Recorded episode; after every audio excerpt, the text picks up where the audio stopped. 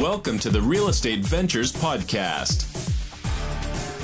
In this podcast, we will be speaking with various real estate and business professionals about real estate investing, entrepreneurship, and financial freedom. So, if you're interested in learning about real estate investing, then stay tuned and be sure to take advantage of the free tips and strategies that will be shared by our weekly guests. And now, your host, Penny Lubinsky. Welcome to the Real Estate Ventures Podcast. I am your host, Penny Lubinsky, and today we have a really awesome guest, Savannah Arroyo. Savannah is also known as the Net Worth Nurse. She is a full time registered nurse in Los Angeles, California. She uses her skills as a leader in healthcare operations to manage multifamily syndications. She also helps busy medical professionals create passive income through real estate investing. Savannah, welcome to the show. Hi, thank you. I'm super stoked to be here. Glad to get you on. Um, first question You're a successful nurse out in California. What gets you interested in real estate in the first place? What did you just like wake up one day like, I should do real estate? Or like, what was it? what inspired you? Yeah, definitely. I was I was on maternity leave with my second daughter and just counting down the days until I had to go back to work and really feeling like with now our growing family that my husband and I would have to be doing something to create an additional stream of income. We wanted to start looking for ways to create some passive wealth. We were just thinking about our current work schedule. We both work full-time jobs Monday through Friday, like 8 to 4:30 and we're trying to figure out how we would be able to take our daughters to swim lessons or soccer practice or go to field trips down the road. And our current work schedules just really aren't that flexible. And so we were trying to look for ways where we could kind of create additional income that would offset. So we could potentially maybe do part time or be self employed or do something like that. And so, really, having the second baby was the motivating factor. Okay. So that made you notice that you guys are, even though like financially you could be okay, but you don't have time freedom and more passive income would allow you essentially to free up some time and free up yourselves to be able to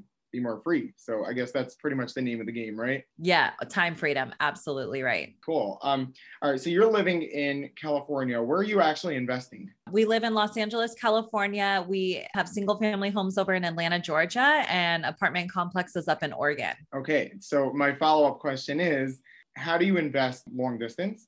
And number two, the next question is how do you choose a market? So once you're not investing in your backyard, like what should the listeners know and what should somebody be aware of when they're choosing a market? Some, you know, positives, negatives, you know, what should make you choose a certain market?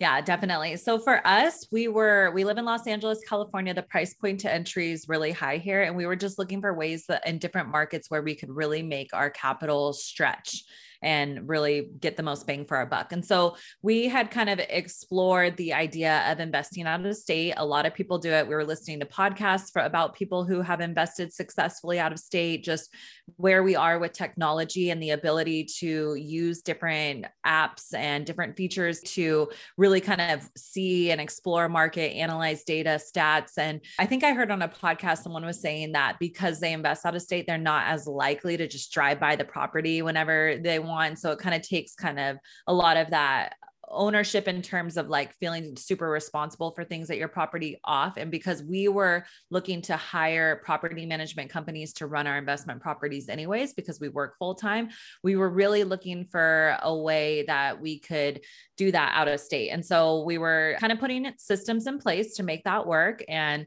creating a big team was the number one place. So, great broker who was getting us deals, property management that we trust, contractors, vetting out maintenance people through our property management team, and really just doing a lot of that on a referral basis. So, asking our property management who they usually use for maintenance and contractors, and which contractors they usually work for property management, which brokers they usually refer property management. So, really just getting a lot of to build up our team over there out of state. And then us looking on Yelp reviews. We were doing a lot of interviews, um, especially for property management teams, uh, making sure that their experience and their vision uh, really aligned with our business strategy. So that was really kind of the number one step in putting those systems in place. And then in terms of exploring the market, so a lot of things that we were looking for is population growth, um, job um, just variety within the market, growth as well, um, different trends, what companies are moving over there. So in Atlanta, Georgia, we have a lot of friends here in Los Angeles, California that were talking about like the film industry over there and how it's grown very well. And so we were just kind of looking at it for a lot of different reasons. And it is an amazing market to invest in. And because we're out of state, then that's where we have to rely on our team to kind of get things to get done over there. Right, interesting. And like, I want to just touch on what you said before about like um, not investing in your backyard could actually end up being a plus because you're not able to micromanage it. And like, that's actually one of the first things like that screams out um, opportunity usually when you know someone's underwriting a deal it's that oh this is actually self-managed by you know somebody in the area or an older person that, that thinks they can self-manage this asset and um, usually they just can't do a very good job so i feel like those are usually the greater opportunities for the next person that's buying it. When somebody tries to self-manage for some people it works for some people it doesn't work um, but definitely investing long distance in a different state that like forces you i guess to build out your team and really rely on the right people to do the right jobs for you as opposed to you just going micromanaging yourself because i think no good comes from that right yeah, absolutely. Yeah, that was huge for us. And I've heard people who micromanage or they'll take all the calls. And, and I love how you pointed out that that's a potential for opportunity when we're looking at apartment complexes to purchase. We definitely look for ones that have been self managed or just like poorly managed. And those are usually huge steals. Right. Absolutely so when someone's breaking into a, a new market, right? Um, they're not familiar in that market, or they, they may even be, be completely new to real estate um, one of the bigger challenges that they face is um, getting brokers to trust them. Like we all know that right now, finding deals is pretty difficult and it's a seller's market. It's hard to get something that pencils out. Um, so we're going to rely heavily on brokers sending us, you know, either a good off-market deal or, you know, a deal in general. Um, but the problem is we all know that these brokers, you know, especially the good ones that have been doing this for 5, 10, 20, 30 years, they got a buyers list from here to tomorrow of people that they already tr- know and trust and you know they have those existing relationships. Like how did you break into that? And i'm curious like what suggestions can you give for the listeners that, that want to break into a new market that want to get the brokers to start trusting them yeah, definitely. That's such a hard hurdle to jump when you're starting out as a newbie investor. And I think for us, we just really got specific on what we were looking for. And that gave us a lot of credibility with brokers. So when we, especially when we switched over from single family into multifamily, um, single family, we ended up going with new build townhomes and, um, it was pretty streamlined in terms of getting those done. And but when it came to switching over into the multifamily realm and buying apartment complexes, we had zero experience doing that. And so at that point, we leveraged like our single family homes and we would vaguely just kind of talk about, yeah, we own property over in Atlanta. We wouldn't really get super specific on what kind of property that was. And yeah, when we talked to multiple brokers, I mean, we probably talked to like 20 brokers in the Atlanta market. And some of them would straight up ask like how many units we own or like what, how many deals we've done or what was our last multifamily deal. And pretty quickly they would catch on that this was kind of our first one. And um, some of us just some of them never really like gave was give were giving us good deals. And so we really hit a sweet spot with a broker up in Oregon who was a young hungry Marcus and Millichap broker and he never asked us our years of experience. And we because we initiated the conversation in the sense of we own property over in Atlanta, Georgia. We're looking into invest in the Oregon market. We're looking at, and this is where we got super specific on what we are looking at. We're looking from 12 to 30 units, one to two million dollars value add in these sub markets. Like, what do you got? And I think because we were so specific on what we were looking for, um, that he was like, oh, they know what they're doing. Like they know what they're looking for. And so then by the time he got us deals, like we were able to take action on them very quick. So it sounds like the main thing that brokers would be looking for is somebody to not waste their time and somebody that's actually educated, knows their stuff, knows what they're looking for, knows their niche. So essentially, like it doesn't, you don't need to be their friend for the past 20 years. You don't need to be on their buyers list and have bought like 20 assets from them already. You just have to do, I guess, a good enough job of proving to them that you actually know what you're talking about. You're not going to waste their time because obviously, you know, they get paid on commission only and, um, you know, that they can actually trust you to, uh, you know, that so that when they get some sort of pocket listing or off market deal, you know, they may send it your way. Definitely. And I think another piece that I didn't mention was getting them feedback very quickly. So that was something that we do. We try to get them feedback within 48 hours of them sending us a deal. That's something that now my husband does all the underwriting for us. And so he'll look at the pro forma, the OM for the deal, all the financial like that they have and plug it in. And then he'll be able to give them feedback very quickly of like, oh, this looks like a good deal. Like, let me see these. I need these financials and asking for a little bit more. Or like, uh, hey this isn't going to work um, but keep us in mind for the next one that you come across so giving them some sort of feedback even if it's not going to work just letting them know hey it's not working because of this or i can't achieve the returns for my investors on this specific deal it doesn't look like but keep me in mind for your next one just giving any sort of kind of feedback like that is very um, beneficial for the relationship for sure. I actually got that feedback from a broker recently. He was a CBRE broker and um, obviously, I think his buyers list consists of like maybe thousands of emails.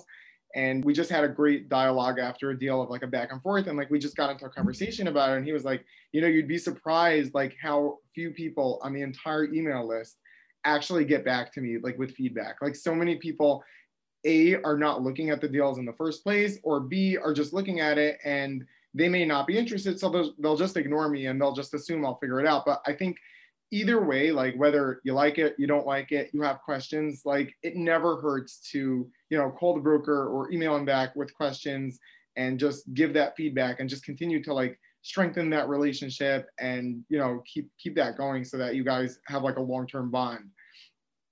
Um, I'm curious, what do you like how many deals how many deals would you say that you guys have to look at like to get one under contract these days? I know like it's super competitive and like you hear different numbers from everyone but in your markets like wh- what does it look like? I'm just for for the new for the new people getting involved in real estate like i just want them to hear like how many deals do you have to look at till something actually starts penciling out? Yeah definitely. Um i mean dozens for sure. I wouldn't say hundreds but maybe like dozens like 20 30 before you start getting one that you're like, okay, and kind of start pursuing a little bit more.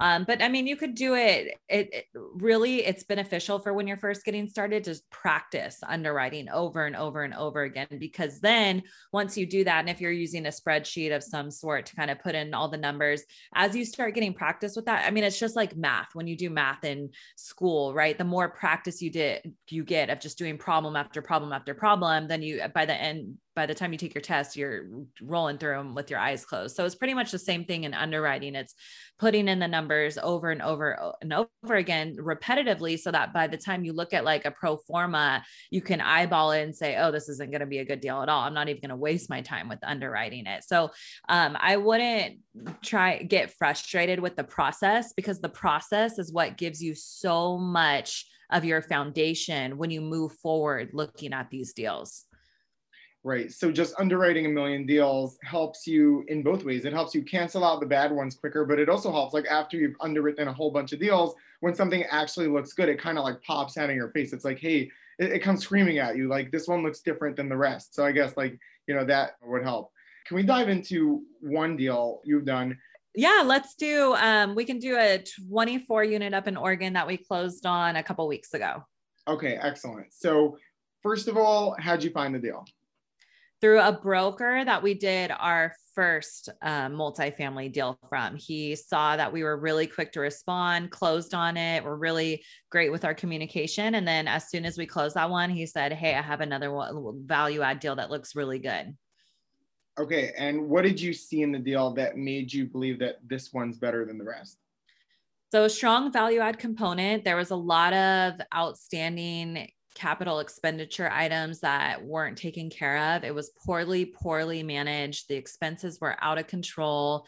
Um, they had one of the tenants on site managing it. It just w- very poorly. Um, so a lot of value add in terms of raising rents, uh, completing some of the capex items so that we can go to sell it for a good price in five years, and then working to decrease some of those expenses to increase our net operating income.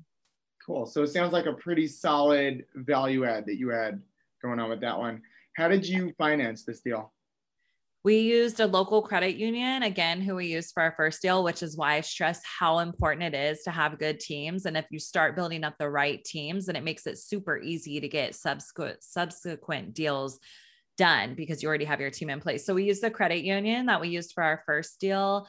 Um, it was 25% loan uh, down payment. It was um, 3.8%. Um, and at five years, and then it um, bridge, but we're planning to sell at five. And then, um, yeah. Cool. And you guys raised the capital yourselves for the down payment? Yes. So we did raise the capital. We syndicated this out. Our total raise was um about 675,000 because we had like 180,000 in repairs and maintenance. Oh wow. Okay. Yeah. A big chunk. It needs a new roof. It needs all new windows. It needs new painting. So there's the whole whole outside of the building is pretty much getting redone, and it'll look like a whole different building when we're done. Okay. And were there any hiccups along the way with this one? Yeah, definitely lots. I mean, in, in what part? In raising the capital, doing the inspection, the property management team. I mean, um, let's hear an inspection horror story. We haven't heard one of those in a while.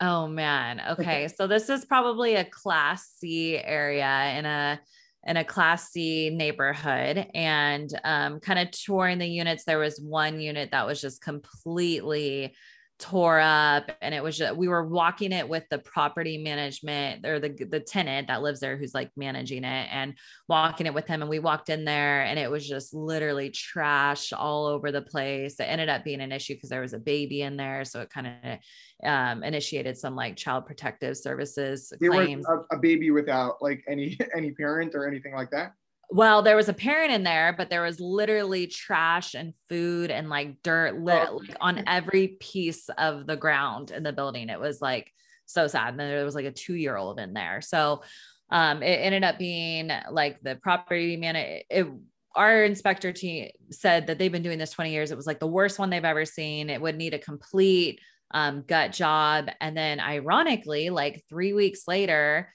they went in and like completely cleaned it and a lot of it was salvageable which it did not look like when we walked through it so it ended up being like good news and then that tenant got evicted before we took it over oh okay that's probably the best news of the whole story is that you yes. have to personally evict that that tenant yeah exactly wow. yeah that's pretty cool so i guess like what we can learn from this is that like hiccups just happen no matter like how good the deal is like there's always going to be things coming up and there's you know just there, there's no way to possibly prepare for everything. So I guess the more experience, the more deals you close, the more you get out there, the better your team is, the more equipped you can be for handling these issues, like just when they pop up. Yeah. And it's, I mean, nothing's going to be perfect when you go to do your walkthrough your financials like there's going to be stuff that comes up that you didn't expect or that wasn't communicated to you by the broker the seller and so if if you make it a deal killer in your head one that you kind of lose credibility with your broker because if you're going back to your broker and saying hey we're we're killing this deal we're not going to move forward because of this and that broker is going to be like okay well i'm not going to maybe send you deals anymore if you're going to like completely drop out of them at the first sight of like anything going wrong. So it just goes to show that there's going to be things that come up. And depending on how much they do affect your deal and your underwriting, usually it's in your best interest and the deal's interest to kind of move forward and figure out a solution for the problem instead of just killing the deal. Right. And I feel like most sellers also like once they have it under contract, they're they'll probably be willing to work with you I'm not mm-hmm. sure if that was the case with you guys. Also, they'll work with you to, in order to make sure that it closes and that everybody can like you know sort of be at, a, at an even happy place. Yeah, definitely. There's negotiations for sure throughout the whole due diligence phase. So it's important to just be really um, proactive with your communication with your broker, and then they can go back and kind of talk to the seller and navigate some of those co- difficult conversations for sure. Got it. Okay. You mentioned earlier um, real estate gave you and your family the ability for to, to have more time freedom, passive income, and all that good stuff. My question is, um, obviously, real estate allows the passive investors um, to have passive income um, and cash flow. But what about for the syndicators? What about the people actually doing the deal? Like after you close the deal, what does that look like? Like how much work, how many meetings per week, per month? Like how much maintenance does that need? Definitely. I love I love that you pointed out that the income's not very passive because when I talk about passive income, I always like do it either with an asterisk or like something like right, for right. us as syndicators, it's definitely not very passive. I mean, certain aspects of it, it is passive, but there is a lot of work that we do as operators of the deal. So when we close on it, um, I mean, just because we syndicate our deals, it's a lot of communication with our investors. We keep them in the loop and everything that we're doing, what's going on with the property. For the first six months, we send out monthly updates, just letting them know how it's going with the new acquisition and acquiring it, kind of the turnover with property management companies, that sort of stuff. So the first six months, we're doing monthly um, emails out to our investors and then we start doing disbursements and then quarterly updates. So it's a lot of communication on that respect. And then in terms of asset management depending on what business strategy we're implementing so for the 24 unit we're um, implementing a water conservation well i mentioned a lot of the stuff we're doing but our biggest thing that we wanted to do first was a water conservation program because the water expenses were completely out of control. And it's in our best interest and our investors best interest to tackle this item item first because it's going to decrease those expenses right at the start and then it'll start helping us with the um with the returns overall. So that was like one of the things we wanted to take care of first. So that's going in, having a plumber look at it. Our property management goes in, our new one, new property management team goes in, checks out all the units. They do videos on their iPhone, they upload them over to YouTube so we can see all the different leaks and kind of what's going on with the units. They take note of kind of just the overall um, condition that the unit's in. So, a lot of work that goes into once you acquire a property to kind of start moving forward on the business strategies depending what you're doing it with it. If it's a strong value add you're doing a lot of work. If it's more of a stabilized asset you're kind of just hanging back and just managing it.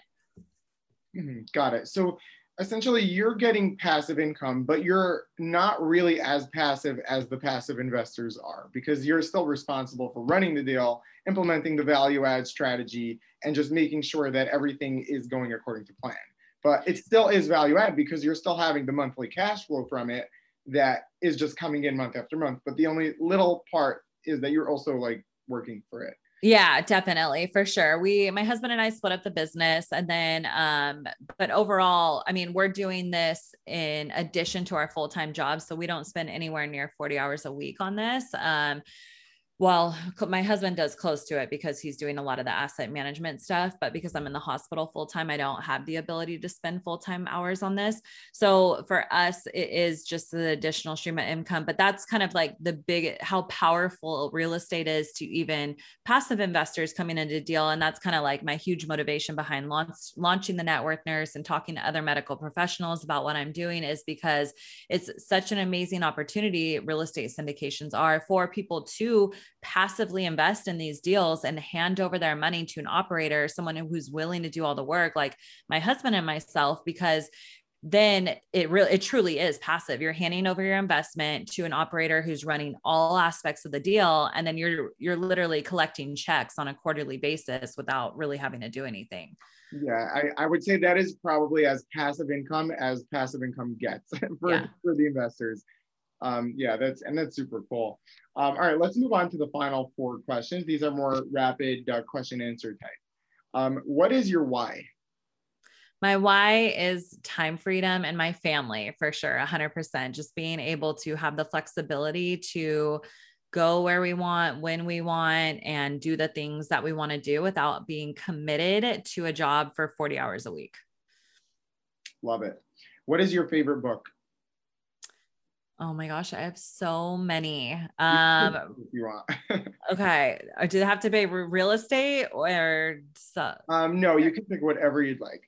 Any book? Okay, I'm gonna say Untamed by Glennon Doyle. That book's amazing. Um, super, super good book. It's kind of like a memoir. Glennon Doyle's very, very good. Um, but like a real estate book, I just read um Crushing It by Gary Vee. And I wish that was something I read even earlier in my uh, real estate career because it's all about like brand building and it, it came in at the right time for sure. But I, I, the first time I listened to it, I listened to it two more times on my audiobook, just on repeat, driving to my, um, my work because it's just so, so invaluable in terms of building a brand. Okay, and I just wrote it down and I'm adding it to my book list and I should get to it in like six years from now. So be sure to check in with me. Okay. Um, what is the number one advice that you would give somebody just starting out in real estate? Take action. And I would maybe maybe reach out to someone who's already doing what you want to be doing. So if you want to flip houses or if you want to do BRRRR house hacking or you want to do multifamily or airbnbs or land like go on social media find someone who's doing it and reach out to them. Ask them how they got started. What did they do? What resources did, did they use? How did they t- start taking their first steps? And just learn from other people who are already doing it right and i was actually mentioning in a previous podcast that I feel like the real estate world in general, like everyone's very willing to help. So like when you do reach out to people, yeah, you're gonna come across some people that are not so willing to help. But for the most part, most most people really want to help the newbies, um, help people get in the game because they've seen the benefits, they've seen how it changed their life, and they're more than happy and willing to you know help other people get there too. So yeah, great advice with that. Um, no, not real estate related. What is your favorite hobby? probably going to the beach with my daughters. We do it every weekend. We head over to the beach every weekend that we're in town. We'll usually go to Santa Monica or Malibu Beach. And it's just, it's such, even if we just go for a couple hours, it's just my favorite part of the week. Okay, cool. And where can people reach you? Yeah, the Net Worth Nurse. So you can find me under the Net Worth Nurse on all social media handles. So that's Facebook, LinkedIn, YouTube, Instagram. I'm super active on there. I'll give you an inside look of kind of what I'm doing in real estate and also some stuff from my personal life. Um, my website's thenetworthnurse.com. And I love connecting with people, exactly like you were saying. I love when people reach out to me. I'm a wealth of knowledge. I'm more than happy to share what I'm working on and um, different things that I've done in my business. So um, please reach out to me if anything I've said has stuck with you and you know I, it's funny like the net worth nurse and me have been friends on like instagram and all these social medias for like a very long time but i just never knew that that was actually you. And like we never actually before recently. But i'm definitely are pretty active there and i know you're always willing to help. And this podcast is an example of that you're coming on sharing so much value and really just trying to help people get into the game and achieve financial freedom in their own lives. So with that, thank you so much for joining. You really did share so much value, and um, looking forward to uh, maybe getting you back on here someday. Awesome. Thank you so much. Thank you. Take care. Bye bye.